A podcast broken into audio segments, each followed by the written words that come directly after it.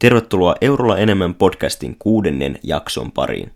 Tänään käsittelyssä top 2 turkulaiset salaliittoteoriat sekä se, kumpi on lopulta parempi, järvi vai meri. Tervetuloa mukaan.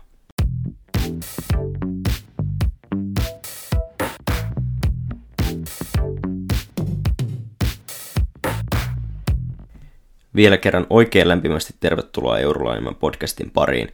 Tällä kertaa vuorossa todellinen erikoisjakso, nimittäin tämä äänitetään aivan poikkeuksellisessa paikassa.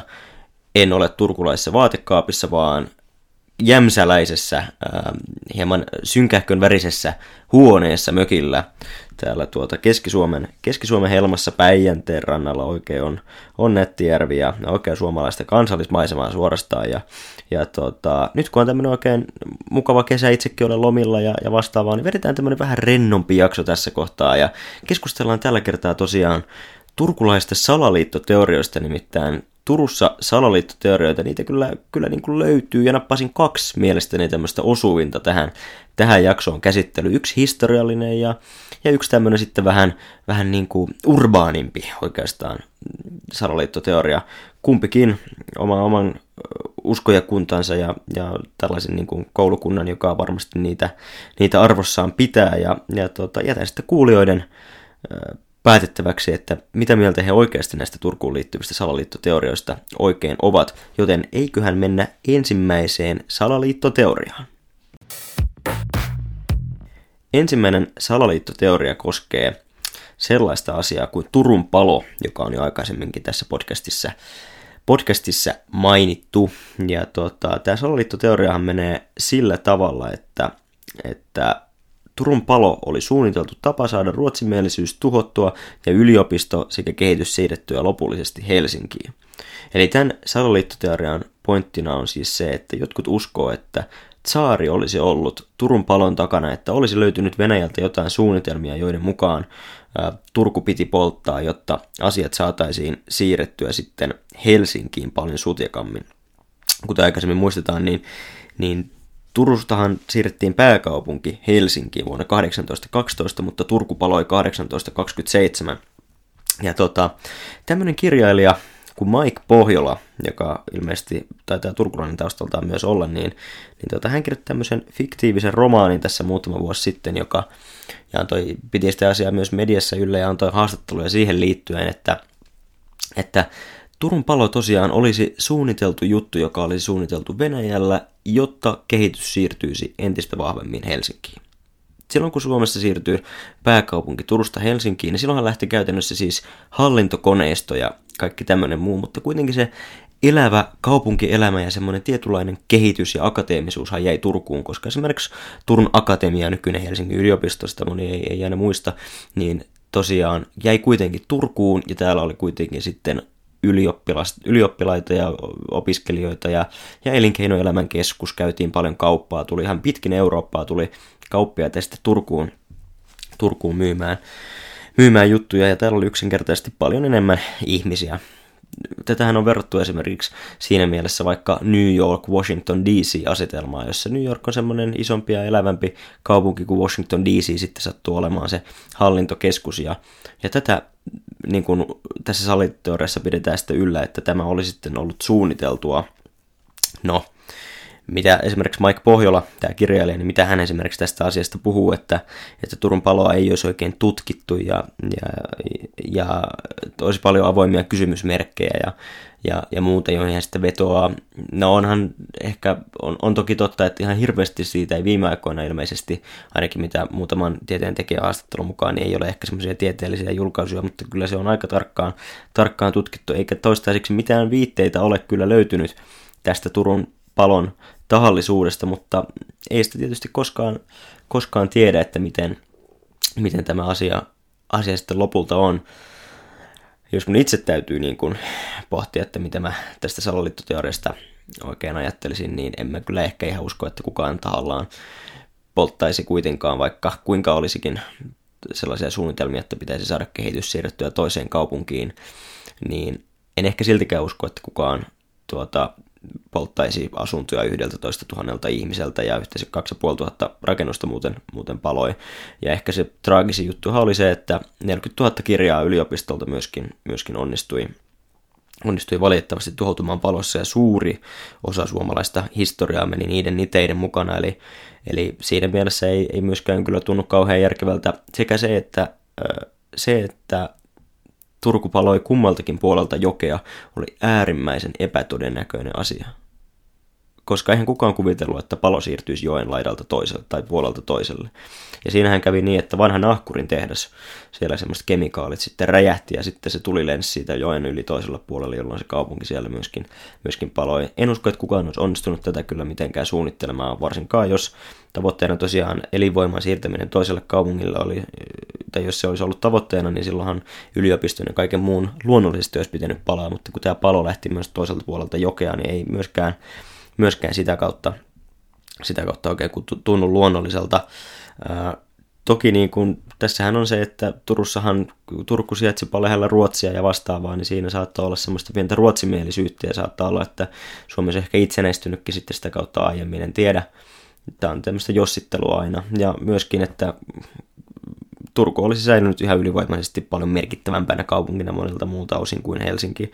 Ja se ei olisi tietysti varmaan Venäjän intresseihin oikein käynyt päinsä, että, että tavallaan siellä tämmöisiä aspekteja on, mutta kaikki on jossittelua ja jätän sitten tietysti teille pääteltäväksi, että, että mitä mieltä tästä asiasta oikein kannattaisi olla. Kannattaa mutta lukea tästä lisää, jos haluaa, eli, eli Mike Pohjolalta tämmöinen kirja Kirja sattui myöskin ilmestymään ja, ja siitä löytyy myöskin netistä ihan mukavasti haastatteluja muutaman vuoden takaa. Mennään sitten seuraamaan salaliittoteoriaa, ja tämähän on paljon ehkä edelliseen verrattuna nykyaikaisempi salaliittoteoria liittyy enemmän tällaiseen nykyhetkeen, nimittäin Aura-jokeen ja, ja tota illanviettoihin Turun, Turun keskustassa varmaan aika moni kuuntelija on, on ainakin tilastojen mukaan näyttää siltä, että moni turkulainen, toki myös Turun ulkopuolinen, kun tätä podcastia kuuntelee, niin on varmasti ollut tilanteessa, että on ollut viettämässä mukavaa iltaa vaikka talvella Turun, Turun keskustan kuppiloissa ja sieltä sitten ehkä vähän on ilta venähtänyt ja siitä aamuja lähdetään kotiin ja, ja, ja näin edespäin. Tämä salaliittoteoria liittyy juuri tuohon hetkeen.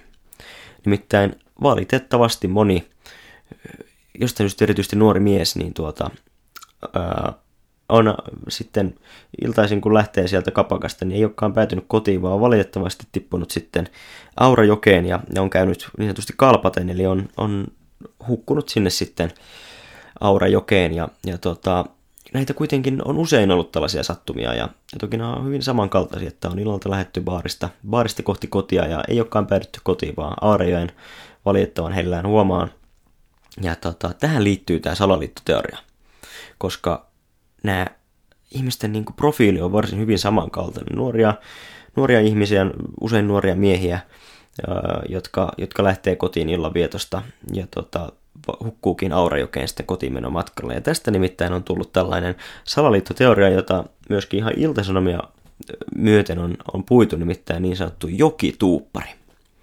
Eli olisi tämmöinen mysteerinen hahmo nimeltä Joki Tuuppari, jonka pointtina olisi sitten työntää nuoria miehiä usein sepalus auki Aurajokeen ja, ja hukuttaa heidät sitten sillä tavalla sinne. Öö, Tämä on tietysti, kun katsoo, että, että moni nuori, on, nuori mies on lähtenyt illalla kapakasta kohti kotia ja on, on sitten valitettavasti sinne Aurajokeen päätynyt, niin kieltämättä tällaisia tapauksia paljon on ja varmasti aika paljon sitten mielikuvitus laukkaa, koska ne on niin yhdenmukaisia nämä tapaukset, koska usein on tosiaan mieheltä löytynyt myöskin, taisi olla poliisi, joka kommentoi, kommentoi tuota, ää, tässä iltasanomien uutisessa, että valitettava usein sepalus löytyy auki, auki näiltä miehiltä, ja, ja tota, sitä kautta ovat sinne, tai se on semmoinen yhtymäkohta näillä miehillä, eli ei nyt sanota, että sitä kautta sinne olisi välttämättä jouduttu, koska se on tietysti salaliittoteorian, tai kuuntelijoiden päätettävissä, että uskovatko salaliittoteoriaan.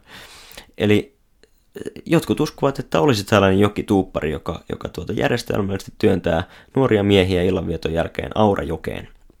No, kuten poliisikin kommentoi, niin, niin tuota, ehkä se, että se palus tosiaan on ollut auki, niin on ehkä se loogisempi syy siihen sitten, että, että miksi nämä Aurajokeen on päädytty.